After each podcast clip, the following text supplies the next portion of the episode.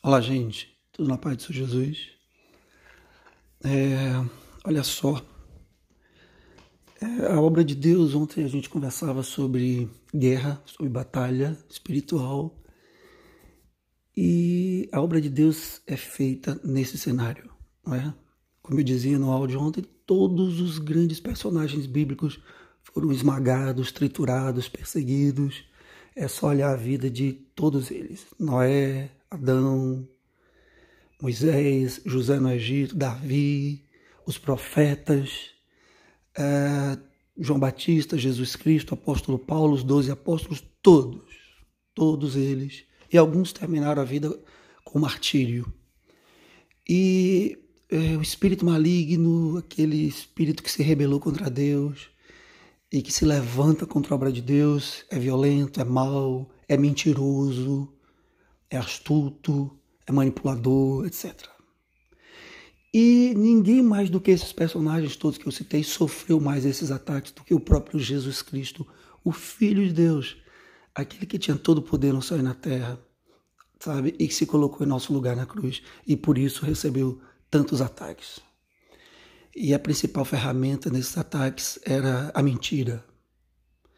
Perceba que Jesus foi acusado o tempo todo de ser um falso mestre, um falso profeta, né? de fazer milagres com o poder das trevas. Até isso. Ele que veio trazer luz, ele que era a luz do mundo, como ele mesmo se declarou, foi acusado de fazer milagres usando o poder das trevas. Imagine, a fonte do poder dele seria o mal e não o bem. Até disso ele foi acusado, né? E até entre os próximos dele, Judas Iscariotes, o traidor, estava sempre ali lançando alguma dúvida sobre ele e tal. Era assim que ele viveu a vida, os seus 33 anos de vida, sobre um cenário de acusações e de mentiras. Inclusive no seu julgamento, as testemunhas eram falsas, as provas eram falsas, não é? É, dizendo que ele blasfemou contra Deus e que ele fez coisas ruins. Assim foi. E Jesus, nesse cenário de mentiras, de acusações, de abandonos, de traições, ele permaneceu fiel. Ele permaneceu com foco. É? Eu posso me lembrar de José no Egito também sendo acusado eh, de maneira mentirosa, mas permaneceu focado. Davi, o rei Davi, tantos outros focados. Eles confiavam e tinham que confiar no Deus que eles serviam. E dizer: Senhor, estou aqui, meus atos, minha conduta e minha vida estão diante de ti como um livro aberto. O Senhor, acima de todos os outros, conhece todas as coisas e me livra, tá? me socorre, vem meu auxílio. E assim foi. E voltando para Jesus, ele ali já depois do julgamento, torturado, Jesus não foi condenado de maneira justa. Até Rui Barbosa, o grande jurista brasileiro, já escreveu sobre isso, sobre a farsa que foi aquele julgamento, aquelas acusações, não é? é e Jesus não, não destilava ódio nesse processo. Pelo contrário, ele pediu ao Pai que perdoasse as pessoas, que elas não sabiam o que estavam fazendo. O que Jesus está dizendo era: elas são manipuladas, elas estão manipuladas e não sabem disso. Tá? Mas o principal dessa história toda, além de Jesus não ter perdido o foco, além de Jesus ter permanecido pastoreando até o fim, cuidando dos discípulos, já pregado na cruz, ele não foi condenado, como eu dizia, a uma morte apenas, uma sentença de morte. Porque algumas sentenças de morte são rápidas. É? Ele foi condenado a uma morte lenta e dolorosa, torturante, que é a morte de cruz. Existe uma morte violenta como a decapitação, mas dura um segundo e já foi. A morte de cruz não, ela dura horas, às vezes dias. E ele sabia do que ia passar e ele não perdeu o foco, sabe? Porque acima de todas as coisas, e o principal da história toda, é que ele sabia que a vitória pertence aos filhos de Deus.